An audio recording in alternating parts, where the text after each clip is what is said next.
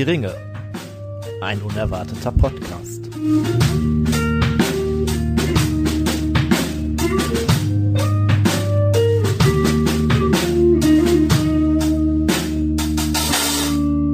Hallo und herzlich willkommen zu einer weiteren neuen Folge von Hör die Ringe, ein unerwarteter Podcast. Wir freuen uns, dass ihr wieder eingeschaltet habt.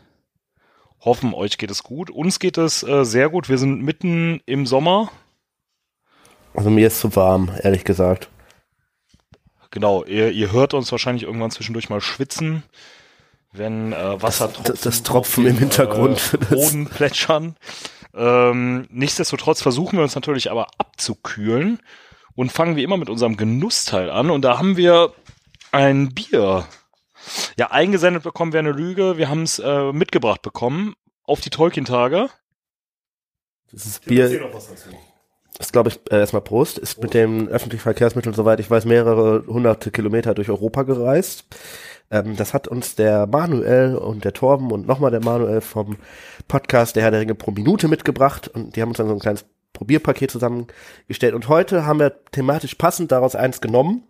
Und das ist das, äh, das Kaiserbier, das äh, der Simon jetzt mal eben die, genau, die der Simon jetzt mal eben beschreiben wird. Ja, wenn die Dose äh, den Weg zu mir findet, Ja. äh, werde ich das furchtbar gerne tun. Ähm, ja, wir haben ja eine ganz klassische 05er Dose, äh, größtenteils in weiß gehalten und dann äh, so ein schönes, royales Rot, quasi ein Emblem Kaiser. Fasstyp steht da drin. Österreichische Brautradition, Premium-Qualität. Das hören, lesen und ich vermute, trinken wir gleich wirklich sehr gerne. Ähm, gebraut und abgefüllt, natürlich in Österreich. was natürlich besonders ist, Kein Dosenpfand. kein Dosenpfand.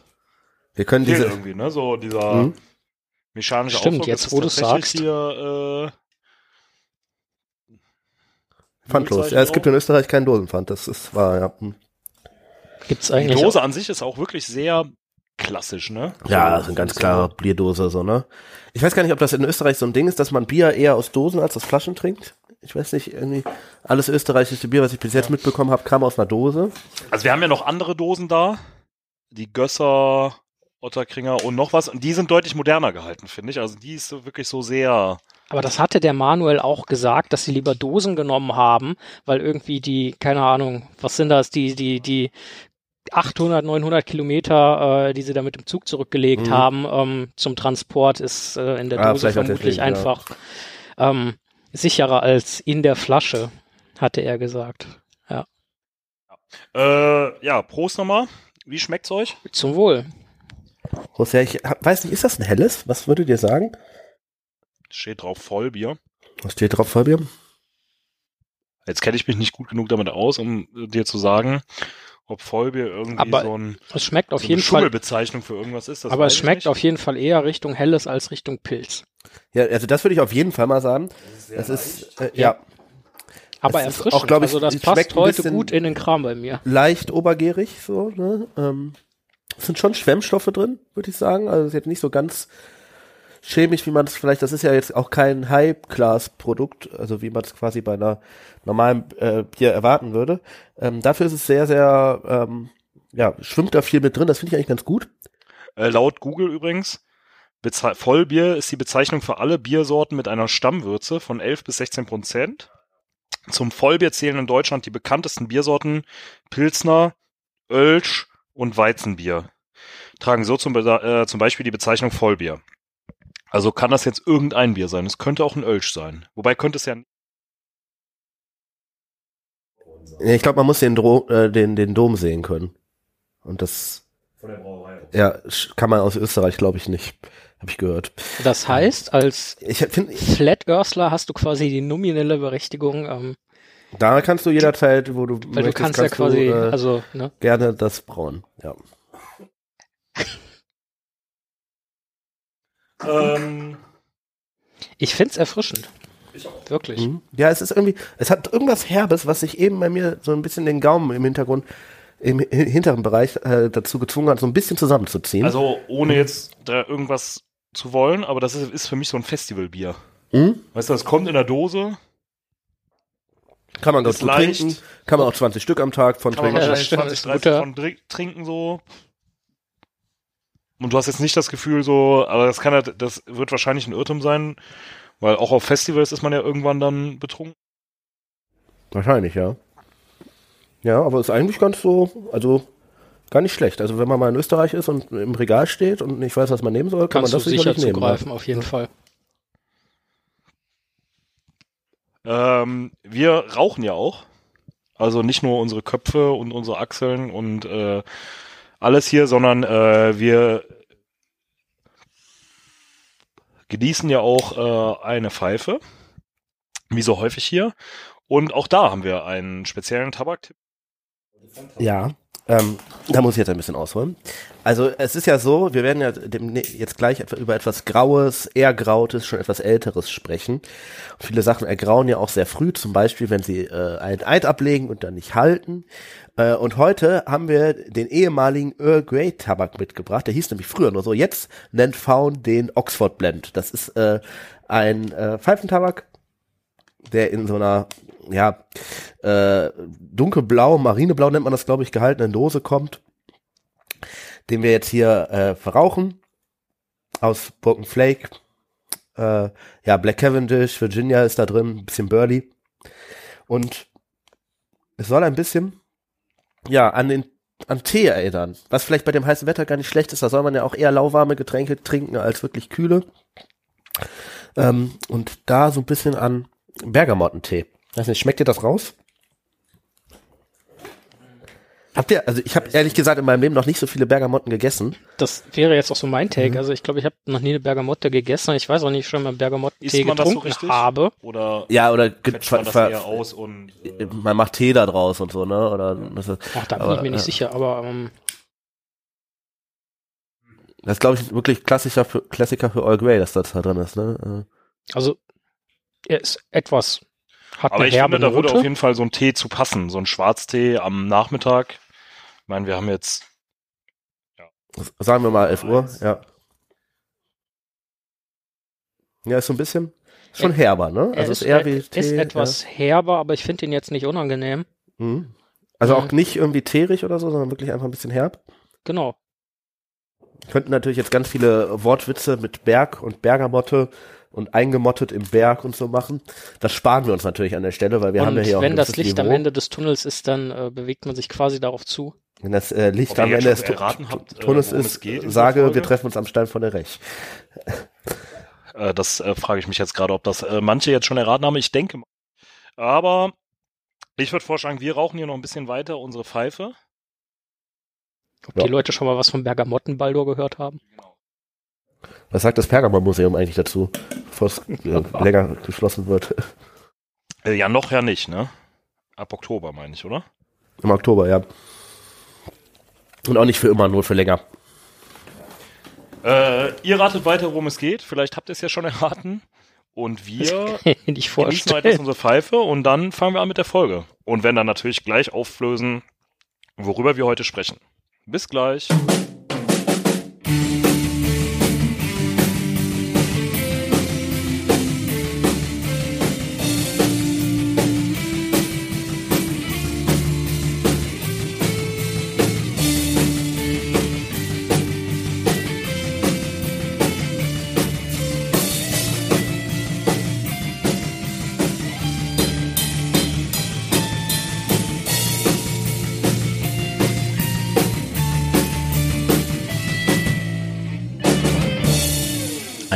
Unfairer Fluch. So, da sind wir wieder. Zurück aus der Pol äh, Pause. Pause. Zurück aus der Folge. Pause. äh, ihr habt vielleicht schon erraten, wo wir sind, aber zuallererst, Simon, wo befinden wir uns denn gerade innerhalb der Story? Ja. Ähm, nachdem wir ja allerhand äh, äh, Völker durchgenommen haben, vor allem die ja, eher bösen Menschen, aber auch die Orks und Sauron dabei hatten, ihr erinnert euch vielleicht, ähm, sind wir zuletzt mit den Rohirrim in Dunhag gewesen. Und äh, ja, wie ihr wisst, im Film geht's dann für drei Leute, die auch im Film mit den Rohirrim in Dunhag sind, ähm, noch ein bisschen weiter und nicht auf dem direkten Weg nach Minas Tirith. Und äh, ja, dementsprechend, da sind wir dann jetzt. Und was ist denn so passiert? Also vorab und in welcher Erwartung stehen unsere Charaktere? Also Rohan sammelt sich ja gerade in Dunhag, weil es von ähm, ja im Endeffekt von Gondor um Hilfe gebeten wurde, weil äh, Gondor eigentlich erwartet, dass es jetzt von Mordor irgendwann einen richtigen Schlag bekommt und dass da äh, quasi deren Hauptstadt Minas Tirith belagert wird und Gondor natürlich nicht möchte, dass das eingenommen wird. Ähm, und Rohan reagiert da jetzt gerade im Endeffekt äh, drauf. Und das Problem ist natürlich so ein bisschen, dass die Kräfteverhältnisse sehr ungleich verteilt sind äh, und dass äh, gerade Gondor das Problem hat, dass es auch wahrscheinlich gar nicht alle seine ganzen Kräfte zur Verteidigung von Minas Tirith benutzen kann, weil im Süden ja diese Kosarenflotte aufgetaucht ist, äh, die äh, da sehr, sehr viele äh, Kräfte bin bündelt, bindet, bindet, äh, die eigentlich auch zur Verteidigung des ganzen Landes gebraucht würden, aber halt nicht weg können, wenn die da gerade angegriffen werden. Ähm, und äh, das ist so ein bisschen die Gemengelage, dass also das zum einen es eh schon zu wenig sind, aber ein Teil von diesen zu wenig auch noch irgendwie unten gebunden sind und gar nicht da mithelfen können, wo sie eigentlich gebraucht würden. Das heißt, die ganze Situation sieht eher nicht so rosig aus. Dornig könnte man sagen. Bitte? Dornig sieht die Situation aus. Und eher hoffnungslos oder hoffnungsvoll? Ja, also hoffnungslos vielleicht nicht um, also. Aber schon, schon auf guter Seite schon sehr verzweifelt. Ja, verzweifelt eigentlich. würde ich schon mal sagen, ja. Der Dennis würde jetzt fragen, äh, warum sieht das für die Orks nicht so gut aus? Also verzweifelt?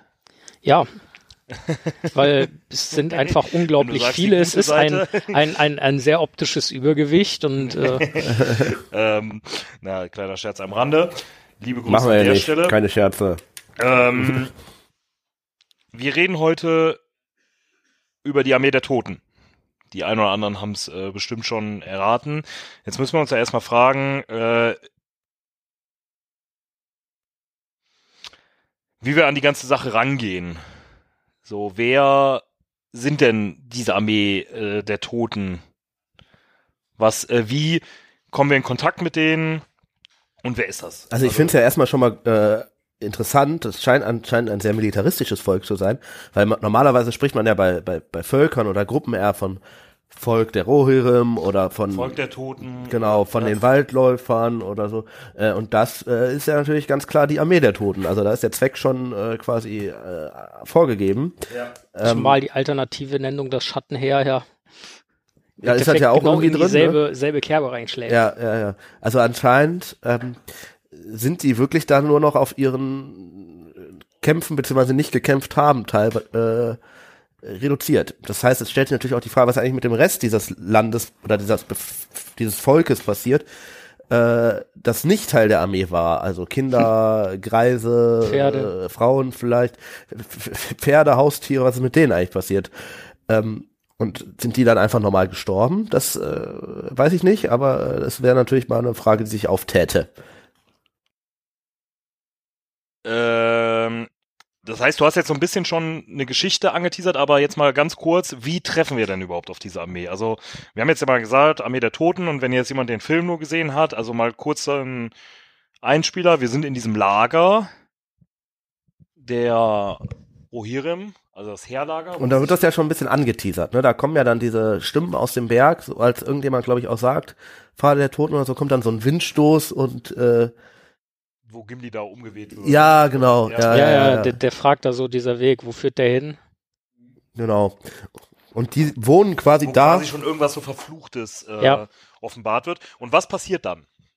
Naja, im Film äh, ist Aragorn, ähm, hat ja vorher Besuch von seinem äh, Schwiegerpapa in Spee Elrond bekommen, ähm, hat äh, sein schönes Schwert erhalten und äh, kriegt nochmal so den Hint, so, ne, du musst einen anderen Weg nehmen.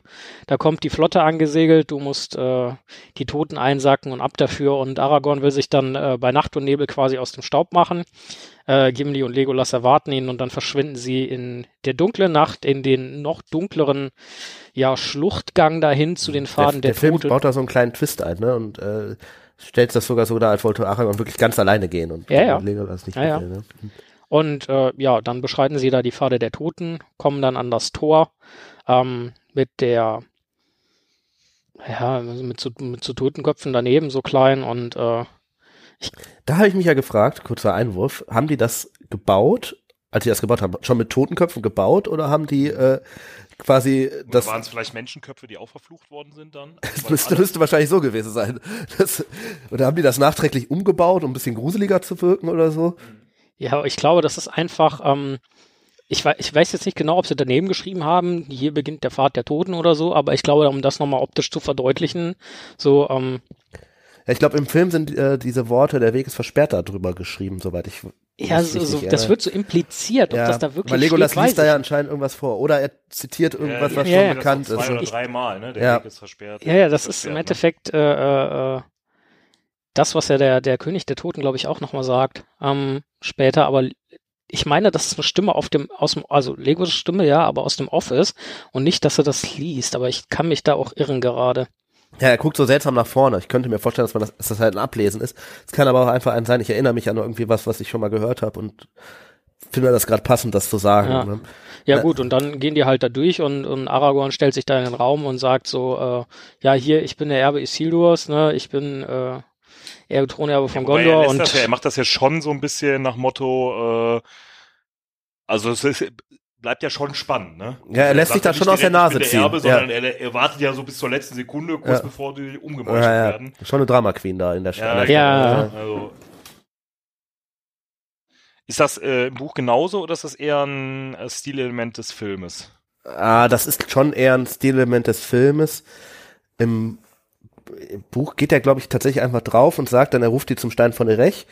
Ähm, und dann folgen die dem quasi. Und das ist auch dann eher so, dass die einen Tag lang alle zu diesem Stein gehen und die Toten laufen denen so hinterher und da treffen die sich dann erst wirklich. Im Film ist es ja eher so, dass die vor in dieser, ja, dieser Stadt der Toten, wo die dann den König der Toten treffen, ähm, auf den Treffen dann da diese, ich nenne es mal Verhandlung irgendwie stattfindet, äh, die dann durch diese Schädellawine beendet wird und erst danach kommen die ja raus aus dem Berg und sagen, hey, wir kämpfen doch. Ja, also im Film ist es schon sehr aufgebauscht und auch auf Spannung äh, getrimmt und auch die Verhandlung ist ja eher zäh. Also im, im Buch ist es eher so, dass der König der Toten sagt, also mehr oder weniger, ah ja, cool, ne, dann kämpfen wir für dich und dann können wir Ruhe haben. Für die ist der Fall halt da völlig klar. Ne? Das ist ja das, worauf die die ganze Zeit schon warten. Und dann kommt jemand und sagt, ich mach das für euch und dann warum sollten sie Nein sagen? Genau. Und der Film ist eher so, dass die Film die ist das Toten eher dann- so, ja, fick dich, fick dich und deine. Na, nee, Ja, Moment, das ist der. So jetzt nicht, aber das, äh, die Kinofassung ist da ja sogar noch krasser, weil die diesen Part, mit dem wir kämpfen, glaube ich, weglässt. Und man sieht die erst dann, Ja, wie das die auf die Extended. äh, Pelennor-Felder quasi kommen Ja. und da in die Schlacht eingreifen. Gut, da wollen wir heute gar nicht so sehr drüber reden, sondern wir wollen darüber reden, wer diese Toten denn überhaupt sind. Sagt man bei Untoten nicht Waren? Waren- also noch sind sie ja in Existenz. Insofern, sie ich sind finde, Ja tot. Wer sind diese Toten? genau, sie sind diejenigen, die tot sind. Ähm, Wer waren sie, bevor sie tot waren? ähm, die waren ein ja heimisches Bergvolk, den Dunländern wohl ähnlich und ähm, sind dann haben da in der Ecke, also um, um Dunhag herum wohl auch gelebt. Und äh, ja, als äh, Gondor dann gegründet wurde, hat Isildur äh, ihnen quasi Lehnstreue angeboten. Und dann haben sie den Eid geleistet und sind dann am Ende nicht gekommen, sondern da geblieben. Als Isildur dann in den Krieg gegen Sauron gezogen ist. Genau. Ne, da haben sie ihn dann quasi verraten, indem sie diesen Eid dann äh, gebrochen haben. Ja, und sind quasi einfach zu Hause geblieben. Da in, in dieser Bergregion im Weißen Gebirge. Das ist das Weiße Gebirge da unten. Das ist das ne? weiße ja, Gebirge, ja. im Weißen Gebirge. Das waren quasi die ersten Pazifisten Mittelerdes, die gesagt haben, nee, bei eurem Krieg, da machen wir nicht mit. Äh, und das hatten sie dann davon. ja. Die lebten in den Bergen, ja? Ja. War noch sehr neutral, ne? Ja, Kommt mir irgendwie bekannt vor. Äh, Aber äh, gut, Ja, ja. irgendwelche, äh, haben die auch irgendwelche Eidgenossen gehabt, oder? In der Schweiz ist es sehr windig. Also das ist. Äh, ähm, und dann sind sie verflucht worden. Dann sind sie von Isildur verflucht worden. Von Isildur. Von Isildur, ja, genau. Und Der war ja König von Gondor zu dem Zeitpunkt. Ja. Ähm, und äh, ja, dann äh, sind sie irgendwann gestorben, beziehungsweise halt nicht. wie, also das heißt, sie haben ganz normal weitergelebt und sind dann einfach eben nicht gestorben, Ja. sondern äh, Zu Geistern geworden. das heißt aber, wie genau muss ich mir das vorstellen? Hatte Isildur da irgendwie magische Kräfte oder hat er da irgendwen Ich glaube, er hat. Das ist eine total coole Frage, weil beauftragt? Mhm. Oder? Also wir, das kriegt man ja in den Büchern, Büchern da doch etwas eher mit als äh, in den Filmen. Es gibt ja Prophezeiungen und Weissagungen und offensichtlich auch Flüche, die funktionieren. Aber so diese Systematik, warum wird in Mittelerde nicht mehr mit irgendwelchen Flüchen gearbeitet, wenn das doch bei einem, naja, ich will jetzt bei Isildur nicht sagen einfachen Menschen, aber letzten Endes einem Menschen schon so überragend quasi funktioniert. Das ist aber, glaube ich, der einzige Fall, wo so, so ein Fluch mal so wirklich funktioniert in dem Sinne, dass da ein ganzes Volk verflucht wird ne, und dann so. Ah, aber es ist ja, es ist ja nicht das ganze Volk, sondern es ist ja nur die Streitmacht, die nicht angetreten ist. Ja. Und deswegen ja die Armee der Toten. Dann, sind die quasi direkt gestorben? Oder Weil sonst müssten da ja auch Lebende noch sein. Der Übergang muss richtig welche... creepy gewesen sein. Also du, du, du für die Hälfte ist schon tot, die andere noch nicht. Und ja, genau. Neulich am Frühstück. Da laufen da so halb Geister rum und du denkst so die ganze Zeit, ey. Ja, ich lande, werde dann auch irgendwann Geist, setze aber ja. noch mal Kinder da in die Welt, wirst dann ein Geist und dann müssten da ja rein theoretisch noch Lebende sein. Das heißt, es ist ja eher wahrscheinlich für mich jetzt davon ausgehen, dass sie direkt alle untot wurden.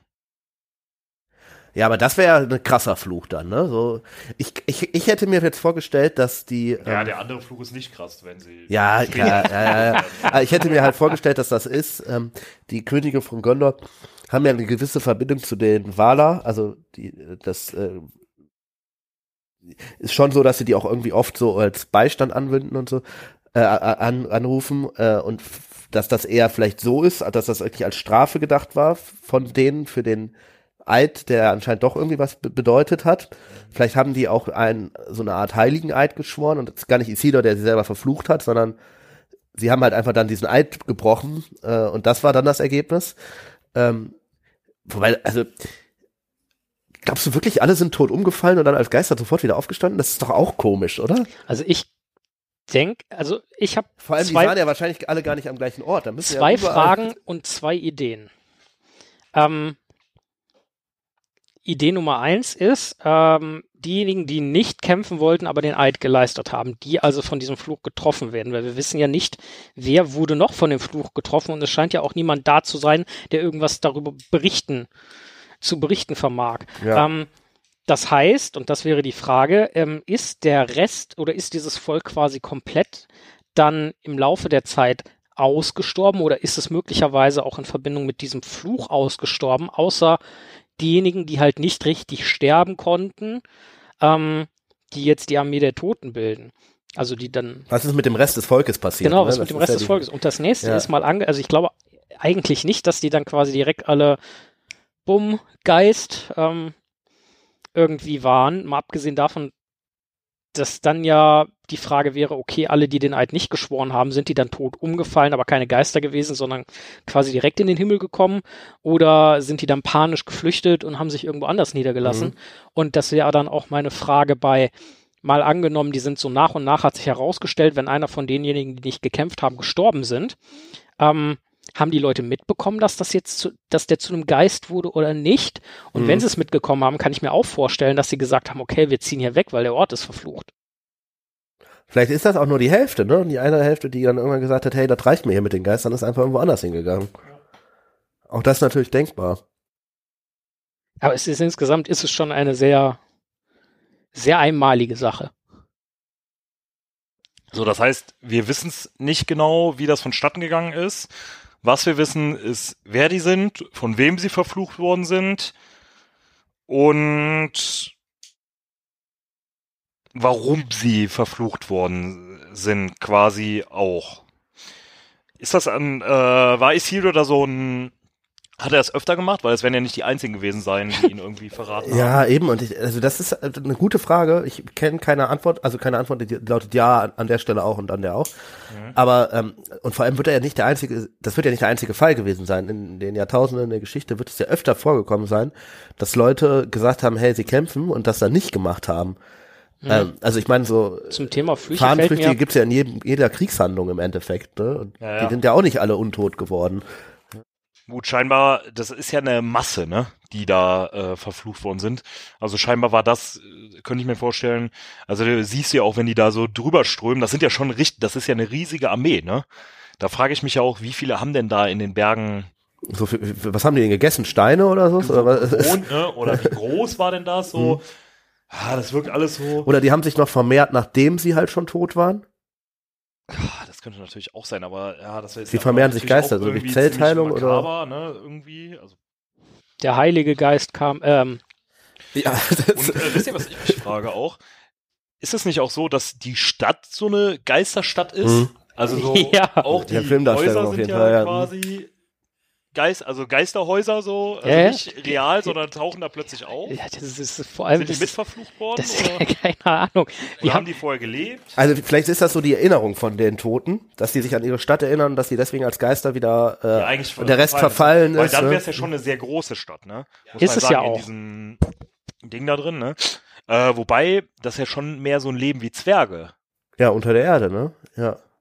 Untypisch für Menschen, oder? ja. das ist auch total, Wobei es halt anscheinend direkt an der Grenze zum, also die brauchen ja nicht lange, bis sie da dann am Ende draußen sind, ne? Also anscheinend kann, können sie. auch Äh, Zwerge brauchen ja eigentlich nicht lange, Ja, bis sie ja. irgendwann draußen sind. aber Höhlenbewohner gibt's ja auch bei den Menschen, oder? Also auch in unserer Geschichte gab's ja immer wieder Leute, die Höhlen bewohnt haben. Also ganz abwegig ist der Gedanke, glaube ich, nicht, aber das ist schon ein Riesenteil, ne? Und vor allem muss das ja richtig lange gebraucht haben, das zu bauen. Ja. Äh, ohne zwergische Hilfe und so, schätze es ich gibt, mal. es oder? gibt ja generell so viele ungeklärte Fragen, ähm, auch warum sind die nur noch im Tunnel? Also die sind ja wirklich nur noch in diesem Tunnelsystem, in dieser Höhle. Ähm, gut, vielleicht ist es einfach eine Naturhöhle, das kann ja auch sein. Aber warum sind die nur da? Und es scheint ja schon irgendwie aber auch irgendwie hell zu sein da in der Höhle. Es ist ja nicht stockdunkel, also vielleicht Das so. hatte wahrscheinlich auch filmtechnische Gründe.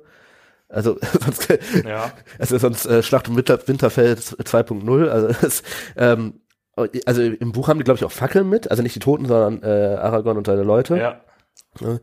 Äh, aber im, obwohl, hat, hat Aragorn im Buch nicht auch, ne, äh, im Film nicht auch eine Fackel in der Hand? Das weiß ich gerade gar nicht. Ja, ich meine Glaube, auch. ja. Ja, kann sein, dass die ausgeht. Mhm. Wird die nicht so Mhm. ausgeblasen? Und dann ist dieses geisterhafte Zeug da, wo Gimli dann auf diese ganzen Knochen tritt. Ja. Mm, apropos Aragorn, was wäre, er ist ja so der letzte Erbe, das heißt, sie müssen ihm dienen und sie sind auch sein Weg zur Freiheit. Und andersrum, Beziehungsweise ne? zum Ja, Ableben, ne? Diese, Ja. oh, ja. wo die Last abfällt, etc. Äh, also scheint nicht so angenehm, Geist zu sein, sondern äh, lieber komplett tot, falls ihr euch irgendwann mal entscheiden könnt, Geist oder. Ja, ich glaube, so 3000 Jahre Geist sein ist schon kacke irgendwie. Ähm, vor allem, Was wäre denn gewesen, wenn es keinen Erben mehr gegeben hätte? ja, Blöd gelaufen für die, das ne? wäre wirklich nicht das coolste Szenario für die, würde ich sagen. Ja, oder Elish der Fluch dann. Oh, das ist, das ist eine gute Frage. Also die Frage ist ja, wa- was genau meint das, ne? Weil, also Aragorn ist ja jetzt der Königserbe, aber die Truchsessen zum Beispiel von Gondor haben ja quasi die Funktion der Könige übernommen. Zählen die dann auch? In, ich denke, es geht tatsächlich um die Blutlinie von Isildur, weil also das ist in diesem in, in dieser Denklinie gedacht. Ähm, ich weiß wunderschöne Wort äh, Wortzusammenreihung hier, aber äh, der Punkt ist, Isildur ist die Königslinie und diese Königslinie wird durch Fortpflanzung weitergegeben.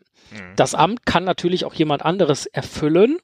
Ähm, als Herrscher, nicht als König, daher ja die Truchsessen, die das irgendwann übernommen haben. Ich denke Mhm. schon, es geht da um die, ja, quasi Blutlinie, der die Königswürde zugesprochen und war. am Ende wissen wir ja nicht genau, was in diesem Eid quasi drin stand, ne? Was da der Wortlaut war. Wenn er wirklich ist, ich gelobe hier Isildur und seinen Erben zu dienen, so könnte das ja Mhm. gewesen sein, ne?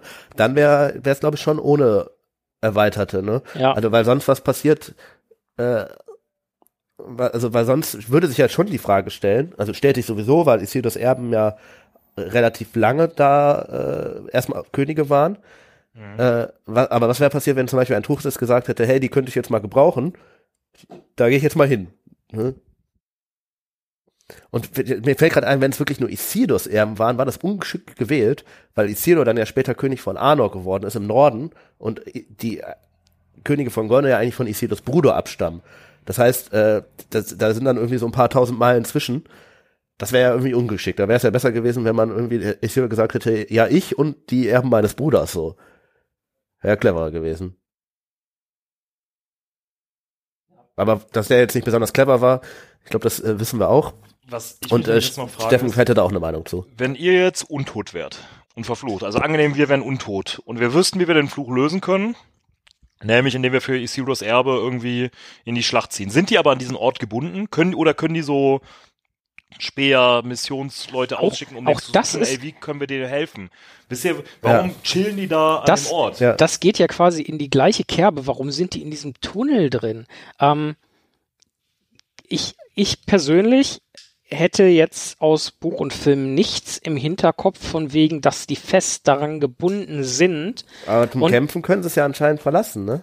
Also- ja, das, da könnte man natürlich jetzt spekulieren, können die, sind die halt irgendwie an diesen Ort gebunden? Und für den also Zweck ist das in Ordnung den, dann. den, ja. den Pfad der Toten und, und dieses Tunnelsystem und irgendwie so ein Space von, keine Ahnung, Umkreis von ein paar Kilometern oder Mhm. so und äh, für den richtigen Zweck kommen sie da aus einem, nennen wir es mal, Bannkreis raus oder hätten die sich eigentlich die ganze Zeit schon frei bewegen können? Und dann ist ja auch die Frage, wie materialisieren die sich denn?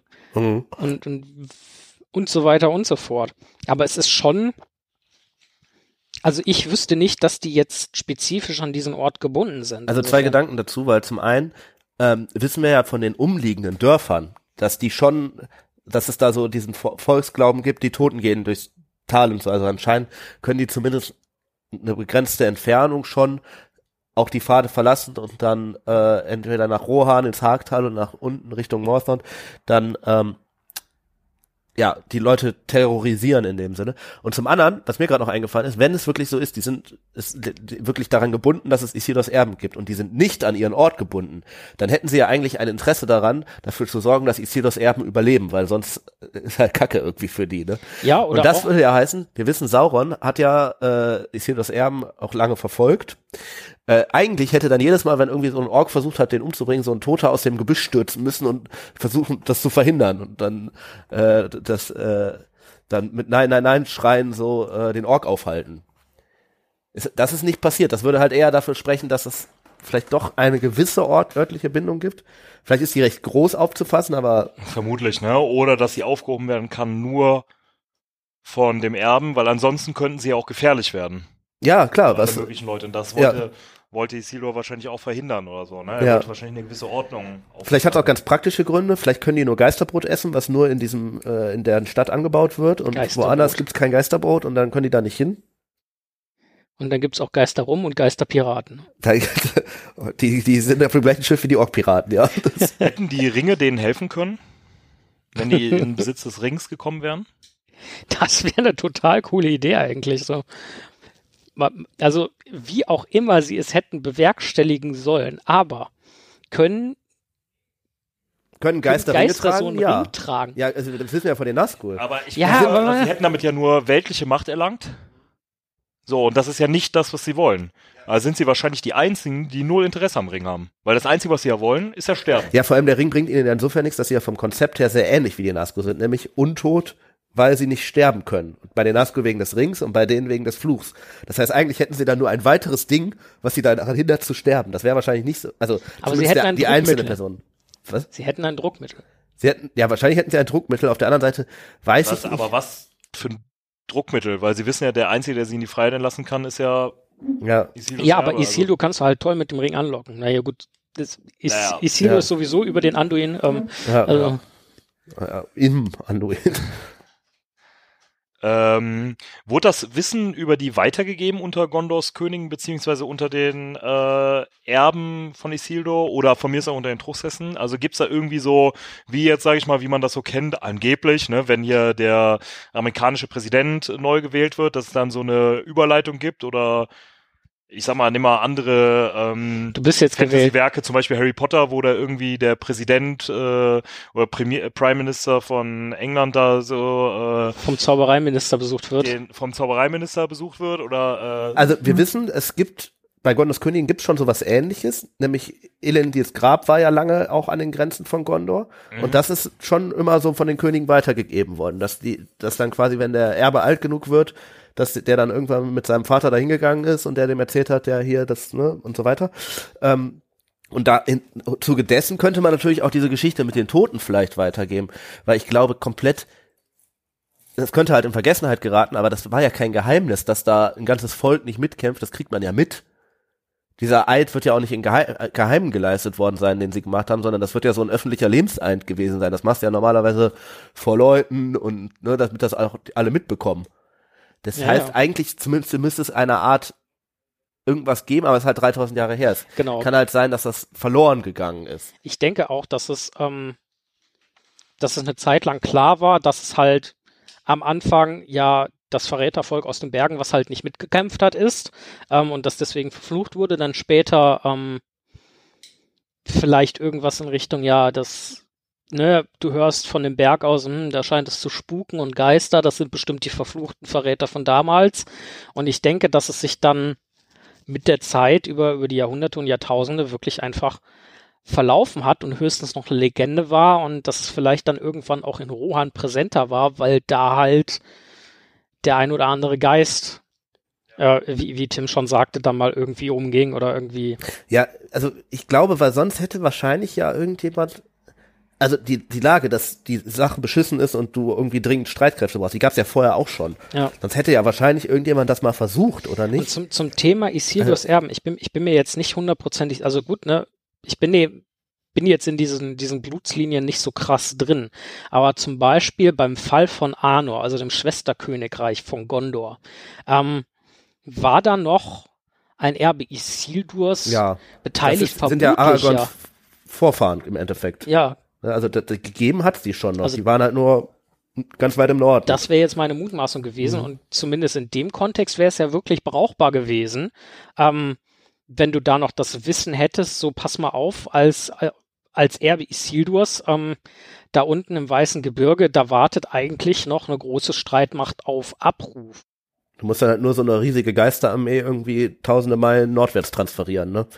Du, das endet wahrscheinlich dann mit Ja, einem militärischen Sieg, aber einer gehen traumatisierten so, ne? Bevölkerung, wo die durchgezogen sind. Ja. Ja, aber das, das, das Scharmützel oder der Krieg um Arnor ging ja auch eine Weile. Mhm. Warum wusste Elrond davon?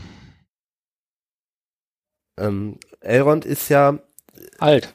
alt, hat, hat das ja sozusagen real life ne? mitbekommen. Mhm. Und zum anderen äh, wird ist Bruchteil ja irgendwann, als Arne untergegangen ist, so ein bisschen das ja, da wurde ganz viel aufbewahrt vom ehemaligen Königreich und wahrscheinlich, wenn es dieses Wissen unter den E- das, das Wissen, also zumindest im Norden scheint es dieses Wissen ja gegeben zu haben, weil Aragorn davon ja auch äh, direkt weiß, wovon Elrond spricht, so, ne? Mhm. Ähm, und Aber- da scheint es ja weitergegeben zu sein. Und Auch- vielleicht haben die ein Archiv oder so. Äh, Auch ne? das deutet ja eher auf Bruchtal hin, wo Aragorn ja, den Großteil aufgewachsen Ja, ist. genau. Ich denke auch, also ob Auch die das Elrons Tirith Fittichen. wussten, weiß ich nicht. Ich kann mir auch vorstellen, dass es, dass es in Gondor eher, so- also bei den Völkern der Menschen, ähm, wird das nach einer gewissen Zeit ja meistens, das hast du ja mit ein, zwei Sachen, also zum Beispiel alleine mit den Hobbits oder, oder mit den Ents, ne, dass äh, die Rohirrim haben davon zwar gehört oder auch äh, zu den Halblingen die Weissagung in Gondor, ähm, dass es das geben soll, ähm,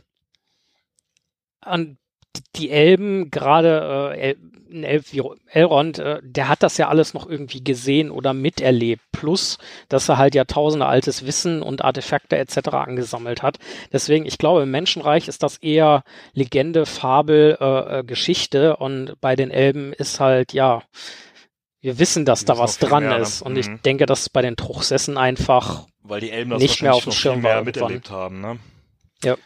Ähm, Ja, und Elrond war ja bei den ganzen letzte Bündnisgeschichte auch einfach wirklich da, ne? ja. Was ist mit den Pferden von denen? Die sind wahrscheinlich einfach mit als Armee so Bauernopfer gewesen. Also die ne? konnten halt gar nichts dafür, ne? Warum die verflucht wurden, ist auch völlig unklar. Oder vielleicht, ich weiß ja gar Und nicht. die Pferde haben ja auch keinen Eid geleistet. Aber ich weiß jetzt gar nicht, wie sehr Tiere da in Tolkiens Welt Ja. unbedingt. Also im Buch werden ganz klar Pferde erwähnt, Reiter. Also wenn ich sage Reiter, meine ich aber normalerweise jemanden, der auf einem Pferd sitzt oder zumindest im anderen Reittier. Vielleicht sind die auch Huckepack auf den anderen Toten gewesen. Man könnte das natürlich noch erweitern. Warum sind die Speere mit verflucht worden? Die Rüstungen konnten gar nichts dafür, die waren bestimmt noch gut und so weiter. Ne? Also eigentlich hätte ja nur der, die Person an sich äh, das bekommen. Man kann das Ganze natürlich noch weiterziehen und fragen, warum sind eigentlich die einfachen Soldaten verflucht worden, wenn ihr deren König sagt, hey, wir kämpfen nicht mit. Ne? Ähm, Irgendwie muss die Geschichte halt auch funktionieren. ja, ja, ist schon klar. Aber die Pferde, an der Stelle ein kleines Plädoyer, die Pferde konnten nichts dafür, lasst die Pferde gehen. Also, Ja, wer reitet so eilig? Und es wäre ja auch scheiße, also die waren ja alle gleich schnell, ne? Selbst die äh, Fußsoldaten waren ja genauso schnell wie die äh, Soldaten auf den Pferden, ne? Aber gut. Ähm, die Darstellung der Toten im Buch, ist die ähnlich oder gleich wie die Darstellung der Toten im Film? Ähm, also die Story ist halt anders, ne? Ähm, die ist ja Darstellung würde ich aber schon sagen, dass die, also so rein optisch würde ich sagen, ist das, ist das, Ja, ist das ja, die werden ja eher so als so Wolkenfetzen und so äh, beschrieben. Dafür sind die, glaube ich, noch ein bisschen sehr solide, die im Film, weil das ist ja schon irgendwie eine Masse. Und die Geister im Buch, finde ich, eher sind ein bisschen sind mehr wabernd als ja, definiert. sind wen weniger definiert. Ähm, und kommen ja auch, also wenn die Toten im Film kämpfen, machen die das ja sehr physisch eigentlich. Ja, Die, die schlagen die ja richtig kaputt und so, ne? Das, Äh, das, und das die- wirkt so, aber das hat, kommen die eher über die Furcht und das, äh, da, denen sich einfach niemand entgegenstellt. Deswegen. ich denke, ich denke, also ich persönlich denke, dass die Darstellung im Film gar nicht schlecht gemacht ist. Ähm, du musst es halt etwas definierter machen, als es im Buch geschrieben ist. Und ich denke, das ist gut gelungen. Ähm, nun haben wir halt den großen Unterschied, dass im Buch quasi nur Pelagier, also die Flotte und Pelagier befreit werden. Mhm. Ähm, und dass die graue Schar dabei ist. Und äh, im, im Film siehst du äh, die Toten hauptsächlich auf dem Pelenor Mhm. und wie sie dann halt äh, Minas Tirith quasi überschwemmen. So wie der Angriff der Toten dargestellt ist, finde ich, ist dieses wabernde Drübergleiten aber gut getroffen. Ja.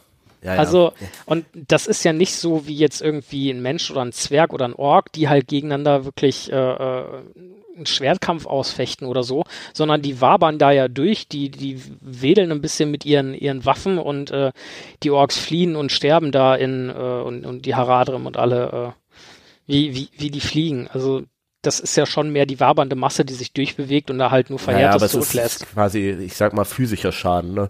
Das andere ist ja nur Angst, was Ja. sie machen im, im Buch eigentlich. Ne? Weil so ein Geist hat ja eigentlich keine Physische Macht. physische Macht so Ja. in dem Konzept. Ja. Ja, wobei die ja schon, ne? ja, die Filmtoten auf jeden Fall. Ja. Also die, die haben ja, sind ja schon irgendwie anscheinend in der Lage, Leute umzubringen. Genau, ja, ja, genau. Also das, das, deswegen meine ich ja, die Darstellung im Film ist deutlich physischer als, äh, Wie als passiert die, das denn im Buch? die, da ist es eigentlich eher so, dass die dann auch kämpfen, aber einfach alle wegrennen vor denen, weil das halt Angst macht. Sie bringen den nicht um. Nee, also äh, Leute springen halt ins Wasser und ertrinken wahrscheinlich, äh, Ja. aber zumindest nicht direkt. Äh, äh, Das heißt, die, wenn du keine Angst hättest vor denen, Hättest du ganz gute Karten, ja. vermutlich. Jetzt ist natürlich so, als Standard-Org bist du wahrscheinlich eher nicht so mega mutig. ne, muss man sagen. Das, äh, Wird der Dennis jetzt wieder anders sehen? Ja, ja. Ja, Aber, aber, die, äh, die Frage wäre jetzt, äh, was ist ein Standard-Org und was ist kein Ja, auch Standard-Org? das ist natürlich wahr. mh, das, heißt das, die Toten, die passen ja auf die ganzen Schiffe da drauf? Mhm. Wenn die Das müssen numenorische Schiffe gewesen sein. Fertig machen. Das heißt, ja, oder können die sich auch übereinander stellen, stapeln, ineinander stapeln? Vielleicht kann man die auch einfach ineinander schie- schieben, so eine Genau. Art Totenmatruschka, dass du äh, die einfach auseinanderziehen kannst, wenn du sie brauchst. Du vielleicht zehn auf einen äh, ziehen Ich kannst. denke, denke, dass sie die einfach, äh, Weil da äh, kommen nicht so viele Schiffe an, da auf dem Pelennor. Ne? ich denke, dass sie sich einfach anpassen können. So, du kannst ja, äh, so ich sag mal so gasförmiges, kannst ja äh, Gut unter verdichtet. Druck. Ist der Aggregatzustand von den Ja, Gasen? das ist eine gute Frage. Also wenn es gasförmig ist, müssten sie ja heißer werden, wenn man sie verdichtet. Wenn du da so zehn ineinander. Das heißt, das muss eine sehr heiße Armee sein. Das ist natürlich fürs Schiff irgendwann ein Brandrisiko. Nee, aber ich, ich, Das ist äh, vielleicht ein kritischer Punkt. Naja, oder Vielleicht kommen deswegen auch so wenig Schiffe wenn an. Sie unter Druck äh, könnten sie dann ja irgendwann wieder flüssig werden, ne? Ja. Unter Druck Wenn, verflüssigte Gase genug, oder so. äh, wenn du genug stapelst, hast du auf einen, äh, keinen Toten mehr, sondern so eine Pfütze. ja, vielleicht kannst du die auch irgendwie im Wasser lösen und äh, Auch das ist die möglich. setzen sich danach wieder Vielleicht zusammen. sind sie dann ja giftig, wenn sie sich im Blut äh, der Orks irgendwie lösen oder so. Das könnte natürlich auch sein, ne? Ah, sie das müssen ja ist schon die Erklärung. irgendwie Nutzen haben. Ja, die, ja. Die Frage ist, haben Geister- wird sie ja verflucht haben mit, mit diesem Ich mit verfluche euch in Ja, oder es Zukunft ist nur gasförmig ein, zu sein. äh, ich, ich bin sauer. Könnte natürlich auch sein, dass er sie deswegen verflucht hat. Ja, gut, das Weißt ist, du? Das, nee, das kann ich mir nicht vorstellen. Aber es stimmt schon. Welchen, Ge wel- welchen Aggregatzustand haben Geister? Äh, Vielleicht Was überzeugt die denn letztendlich für Aragorn zu kämpfen? Naja, Und Aragorn droht ihnen ja witzigerweise nicht, sondern er sagt ja nur hier, ich bin euer König und dann sagen die, ja, alles klar. auch, auch okay. das ist, das ist ja lustig. Also im Buch ist es, im Buch ist es ja wirklich relativ gechillt. So, hey, ich äh, äh, bin Isildurs Erbe, wenn ihr für mich kämpft, dann äh, lasse ich euch frei und die sitzen da seit 3000 Jahren und haben keinen Bock weiter Geister und, ja. und nicht so richtig tot und garn zu sein und äh, sagen dann, ja klar, ne, sind wir dabei und ich weiß nicht, im Film der König der Toten ist ja, also das ist ja wirklich ein ganz äh, übel gelaunter Zeitgenosse und äh, will Aragorn da, da erstmal an die Gurgel gehen und dass Aragorn da nicht sagt, okay, pass auf, ähm, also klar, er kriegt sie auch so überzeugt, weil er ist halt Isildurs Erbe. Ne? Das ist eigentlich ist es ein No-Brainer, aber dass er da nicht sagt, nachdem der so ja. umbieft, pass mal auf, ne, ich kann auch wieder gehen, aber übrigens, ich bin der Letzte ja. und ich gehe jetzt in diese Schlacht und es sieht nicht gut aus. Das heißt, es kann sein, dass ich dann ja. auch der Letzte gewesen sein werde. Ja klar, es ist natürlich schon, also auch in deren eigenen Interesse, dass er das quasi überlebt. Ne? Und dann aber, halt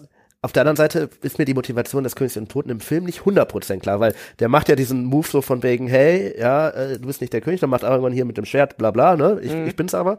Und dann lösen die sich ja erstmal so auf und gehen weg. Und dann gibt's ja diese, ja. diese Schädellawine und so. Und das Was ist war die Schädellawine genau? Ja. Was? Gute Frage, weil eigentlich ist, ist das ja ein Versuch, die umzubringen. Und das ist ja dämlich aus deren Sicht irgendwie. Das ist, das ist wirklich ja, so also komplett skurril. Ja. Ne? Ich glaube, die Schädellawine ist auch nur in der Extended Version. Das ist eine der wenigen Szenen, wenn nicht vielleicht sogar die einzige Szene, wo ich sage, die hätte es echt nicht gebraucht. So an sich bin ich großer Fan der Extended Versions, weil da wirklich viele coole Szenen noch drin sind. Ähm, äh, oder auch wirklich Szenen, die da wichtig sind und reinpassen und so.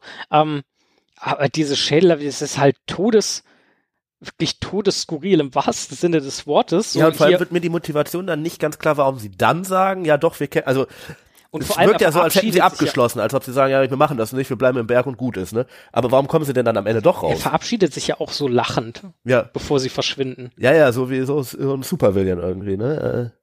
Äh, und, also komplett komisch. Es ist, hat natürlich, glaube ich, in der Dramaturgie begründet, ne, dass man da nochmal einen kleinen Twist einbauen wollte. Aber dann fehlt mir irgendwie eine Erklärung, warum die Toten dann sagen, ja, wir kämpfen doch. Ja. Oder die haben einfach nur eine sehr lange Leitung und dachten sich, ja, dann bringen wir den jetzt um und dann fiel den zehn Minuten später auf, ohne Moment. Das war ja dumm. Ja. Schädel zurück. Schädel zurück. Äh, vielleicht ist das eine, also das ist jetzt vielleicht weit hergeholt, aber vielleicht ist das eine Metapher ähm, Für? dass diese Schädel von den Toten sind, also ne, Schädel sind ja meistens von Toten, ähm, zumindest wenn sie einzeln irgendwie durch die Höhle äh, kullern, äh, äh. Ähm, und dass es die Toten sind, die ihm jetzt folgen. da schon als Metapher, nur in mhm. dem Fall dann halt physisch ihre Schädel. Sie wollten das schon halt mal ankündigen. Die äh, Toten, das spricht aber dann ja geisterhaft dafür, als Suppe. dass sie ja doch alle plötzlich gestorben sind, ne? Wenn die da alle auf einem Haufen liegen, finde ich. Ja, das stimmt, das stimmt. Wenn da so ein riesiger ja. Haufen Schädel ist, der ja auch irgendwie überall drin ist. Ne? Der steckt ja in diesen Wänden. Ja, sind recht, ja. untot oder so, ne? Oder, ja. Ähm, Vielleicht war das auch äh, sowohl verflucht als auch so eine Selbstmordsekte. Ja, oder das war vorher, bevor das alles passiert ist, deren Bestattungssystem. Das kann ja auch sein. Das gibt's ja auch in diversen äh, christlichen Klöstern etc., ja. dass du die Schädel einfach sammelst und so. Ja, ja, weil es sind nur Schädel, ne? Der Rest des Körpers scheint also das da gibt es, da gibt es tatsächlich nicht, im ja. Schwarzwald gibt es äh, unten in der Ravenna-Schlucht eine Kapelle. Ähm, ich weiß nicht, ob das jetzt immer noch so ist. Ich war da seit x, x, x Jahren nicht. Ähm, aber da hast du halt Fenster zum Keller rein und der ist voll mit Gebeinen. Das finde ist hier in der Maxkirche auch. Ah, das äh, hast du in Düsseldorf in, äh, also gerade in franziskanischen Klöstern wird das häufig gemacht, die machen das. Das hat auch einen speziellen Namen. Ich habe das äh, tatsächlich auch irgendwo mal in Assisi und so gesehen, da gibt's das auch noch relativ häufig. Äh, vergessen, wie das heißt. Aber äh, das gibt's auch hier in Düsseldorf. Wir fragen die Patricia mal, die wird das wissen. Ja. Ja. Die, äh, ja. Äh, oder die Franziskaner hier direkt um die Ecke. Patricia, äh, hiermit bist du unser Faktencheck geworden. Viel Spaß damit. ähm, kann man tatsächlich wohl auch äh, besuchen. Mh, mm, wie vertreiben die Toten sich eigentlich sonst so die Zeit? Ne? Also ich meine, die sind da so ein bisschen, tauchen die nur dann auf, wenn da jemand vorbeikommt und ansonsten Gibt es untote Kartenspiele? Schlafen? Schla schläft man denn als Geist? Auch unklar, oder? Nicht. Ich war noch nie Geist. Ich will auch keiner werden, glaube ich. Also, scheint denen nicht so gefallen. ja, gute die Frage. Geister, die ich da gesehen habe, denen scheint es nicht zu gefallen. Vielleicht vertreiben sie sich gar nicht die Zeit. Und es ist einfach todes, also wirklich im, im wahrsten Sinne des Wortes todeslangweilig. Und äh, deswegen ist das auch so kacke und die wollen da weg. Also, das, das denke ich mir halt, also wenn ich mir überlege, so ich bin Geist, so, ne, ich kann nicht mehr essen, ich kann nicht mehr trinken. Ähm, ich habe, was das angeht, schon mal äh, nicht die Möglichkeit, Genuss oder irgendwie Ablenkung zu empfinden. Ähm, inwieweit ich jetzt wirklich physisch etwas bewerkstelligen kann, steht auch in Frage. Das heißt, so ein Kartenspiel dürfte auch kompliziert sein oder, oder Würfelspiel, mhm. das wird es ja auch gegeben haben zu der Zeit. Ähm, ich kann mir auch nicht vorstellen, dass die 3000 Jahre lang irgendwie Lieder gesungen haben. Handwerklich betätigen geht auch nicht. Ähm, da käme für mich noch in Frage, noch irgendwie durch die Lande mhm. ziehen und, und und halt einfach irgendwelche oh, Bauern terrorisieren. Ne? Das wäre wär, wär, wär nein, witzig. Also. Nicht unbedingt die das Bauern. spricht ja eher für, haben wir ja schon besprochen, für so diese örtliche Bindung, dass sie das dann nicht Also können, ne? das muss wirklich keine schöne Daseinsform sein. Ich habe keine Ahnung, wie man sich die Zeit verträgt. Also ich glaube, einen Vorteil hat das Dasein als Toter. Es wird nie jemand Schluck auf haben, weil du immer permanent erschreckt wirst. Ja. In so einer Geisterarmee. Und du kannst das größte Arschloch sein, ohne dass dich jemand äh, irgendwie wirklich haut oder so. Ist Gimli der Ängstliche unter den Gefährten? will dem guten Gimli ja jetzt hier nicht zu nahe treten. Also zumindest dem, der, nee, wobei, im Buch hat der auch richtig Schiss in, in, auf den äh, Faden ja. der Toten. Also Untote äh, scheinen ihm zu schaffen zu machen, sagen wir mal ja. so, weil Orks machen ihm nichts zu schaffen. Ja. Selbst in einer großen Gruppe nicht, da sagt er, lass sie nur kommen, lass sie nur kommen. Ja, ja. Der schickt Untote sie zu mir. Irgendwie, äh, ja, und vor das allem, so also Aragorn hat nicht viel Angst, ne? Gut, für den ist das so eine Schicksalsbestimmung, der weiß vielleicht ungefähr, was passiert. Legolas ist natürlich irgendwie ein Elb und hat vor so wird eine andere ja, Bezug dazu haben. Genau, Untot ist ja vielleicht für die einfach nicht so, dass die haben ein anderes Konzept vom Sterben einfach als Menschen. Ne, daher ist das vielleicht für die nicht so. Aber Zwerge sind ja, was das angeht, schon sehr ähnlich wie Menschen. Ja, Gimli hat daher, vermutlich echt einfach Angst vor Geistern. Ja. Und vor Weißbrot. Und, und, und vor, vor Geistbrot, ja. Äh, wir müssen nochmal drüber sprechen. Wir haben schon mal darüber gesprochen in der Argon-Folge, glaube ich. Ich weiß es nicht genau. Äh, wir können es ja noch mal ganz kurz anreißen. Das ist ja auch erst zweieinhalb Jahre her oder so. Wir haben uns gefragt, äh, damals schon gefragt, hätte Aragorn die behalten sollen, die Untoten, und nicht in die Freiheit entlassen sollen am Ende und äh, quasi dann mit zum Schwarzen Tor ziehen sollen. Und wir sind damals uns eigentlich relativ einig geworden, dass er alles richtig gemacht hat. Gimli äh, möchte ja gerne dann, erst hat er Angst vor denen, dann möchte er sie am liebsten nicht mehr wieder hergeben, weil er merkt, wie gut sie sind irgendwie so. Wenn es drauf ankommt, sind die nicht schlecht, die äh, Kerle. Aber äh, wie war denn unsere Quintessenz damals und wahrscheinlich auch noch heute dazu? Äh, hätte Argon die äh, noch weiter äh, bei sich binden sollen oder hätte er sie in die Freiheit entlassen sollen? Also ich weiß nicht, was es gibt da ja tatsächlich, die, im Film wird ja auch diese Frage gestellt, wo dann ja alle, jeder normale Mensch wird ja dann denken, ja, behalt die doch und benutzt die, ist doch eine kostenlose Armee, die kein Futter braucht oder so, ne?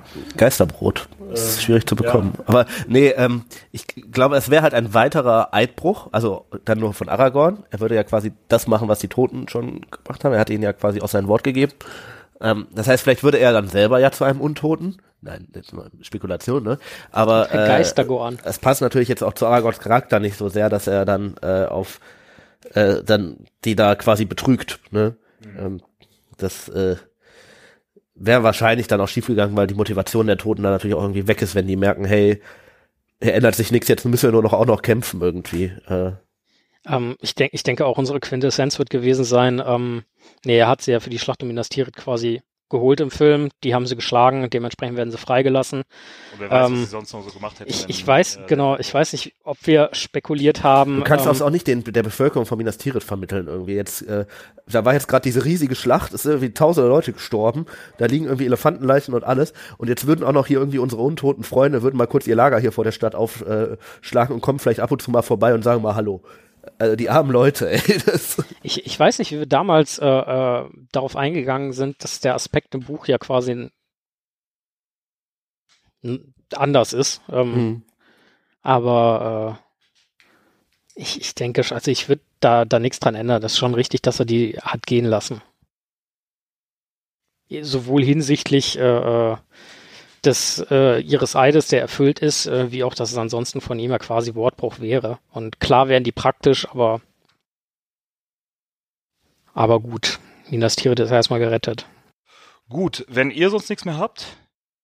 Ja, ich glaube nicht. Ich wollte noch kurz, bevor wir in die letzte Kategorie gehen, äh, einmal noch auf den Sammlungspunkt der Armee eingehen. Der ist ja im Film, ist ja das ja diese Stadt, da haben, das haben wir im Endeffekt schon halbwegs besprochen. Ne? Äh, und im Buch wird das allerdings, äh, werden die ja zum Stein von Erech gerufen. Erech ist ein Ort, der ist halt etwas südlich von den Pfaden der Toten, das heißt, die gehen dann quasi ein kleines Stück nach unten und treffen sich da. Ähm, und äh, da wollte ich nur darauf hinweisen, dass das im Endeffekt äh, ja sich auch wieder, sich immer wieder wandelndes Konzept in der Entstehung des Herrn der Ringe war. Also das war ursprünglich mal ein Palantir vielleicht.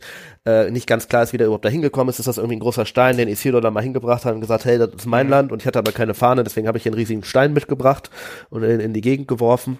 Ähm, das ist ein Punkt, den man sich gerne mal angucken kann, wenn man da äh, weitergehendes Interesse hat.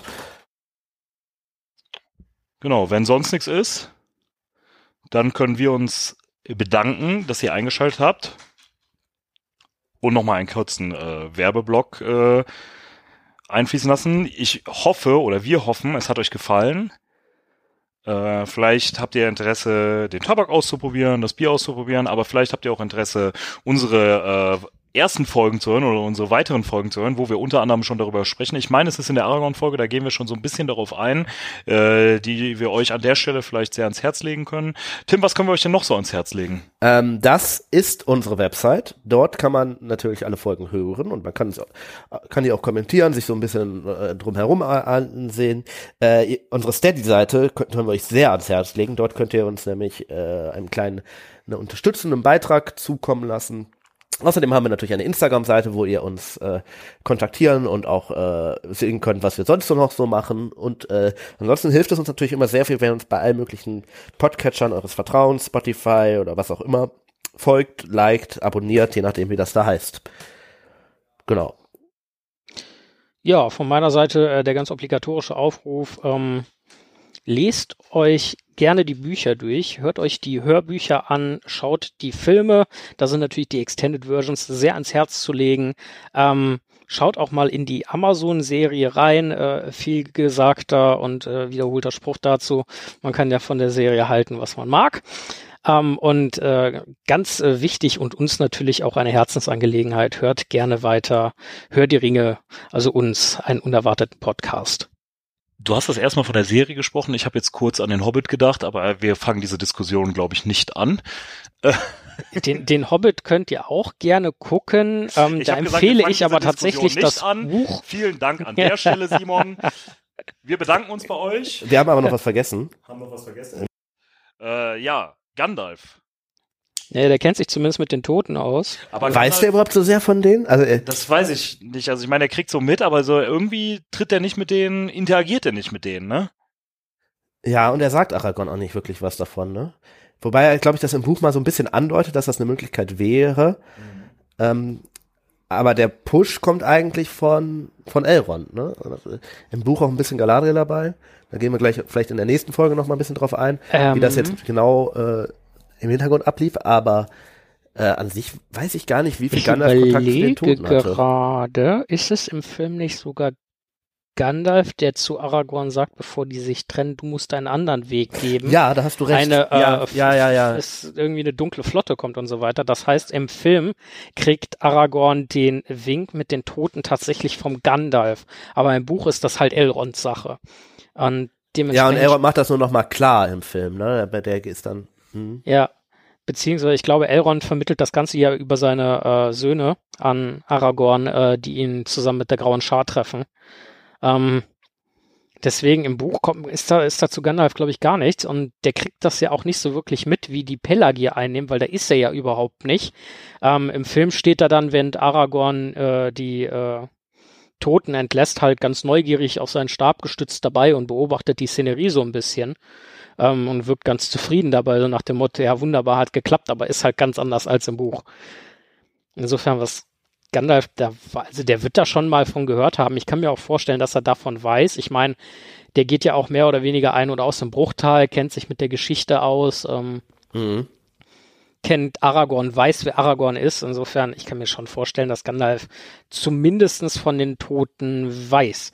Wie sehr er sie auf dem Schirm hat, ist dann die Frage und im Buch ist, fällt es dann halt an Elrond. Ja. Es ist Aragorn zu sagen. Gut, dann haben wir die letzte Kategorie auch abgearbeitet. Unser Schlussplädoyer hatten wir schon. dann dürfen wir einfach nur sagen, schaltet bitte wieder ein. Wir hoffen, es hat euch gefallen. Lasst uns gerne ein Feedback da. Ähm, und dann schaltet wieder ein, wenn es wieder heißt, hört die Ringe. Ein unerwarteter Podcast. Bis dahin. Tschüss. Tschüss.